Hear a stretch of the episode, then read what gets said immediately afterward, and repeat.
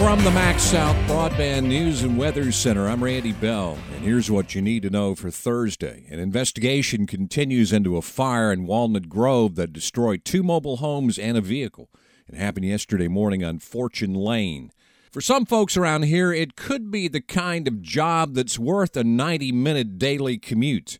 The Mississippi legislature moved quickly yesterday to approve a $247 million incentive package to close a deal with Steel Dynamics to expand its footprint in Lowndes County with two new plants, an aluminum mill, and a biocarbon production facility.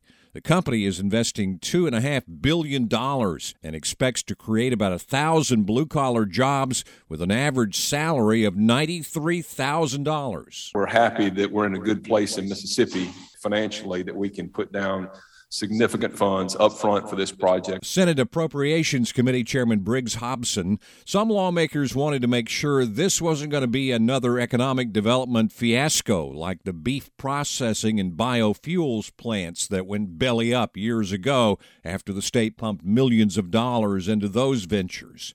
But House Ways and Means Committee Chairman Trey Lamar said those were startup companies, and Steel Dynamics has been around for a while. This is a well established, very well heeled, as you can tell by their capital investment company. And the state has put safeguards into the legislation to recover its money if the project doesn't go as planned. Ole Miss is the only state university in Mississippi seeing an increase in enrollment this fall. The College Board says the Oxford campus has had a 5% jump in the number of students, with a similar increase at the Medical Center in Jackson.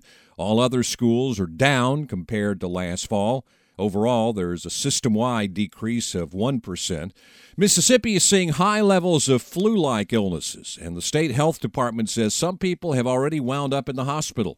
The CDC says the level of flu activity here is higher than in Arkansas and Louisiana and about the same as in Tennessee and Alabama. The health department says children and qualifying adults can now get flu shots at all county health clinics, and it says COVID vaccinations can be done at the same time. And the city of Kosciusko is announcing its holiday schedule. Offices will be closed on Thanksgiving and the day after. And then. This year we will take Friday and Monday for Christmas and then for New Year's will be just a Monday, which will be January 2nd. It's Mayor Tim Kyle. Find the latest news and weather online now at breezynews.com, kicks96news.com, and cruiser98news.com. From the MaxxSouth Broadband News and Weather Center, I'm Randy Bell.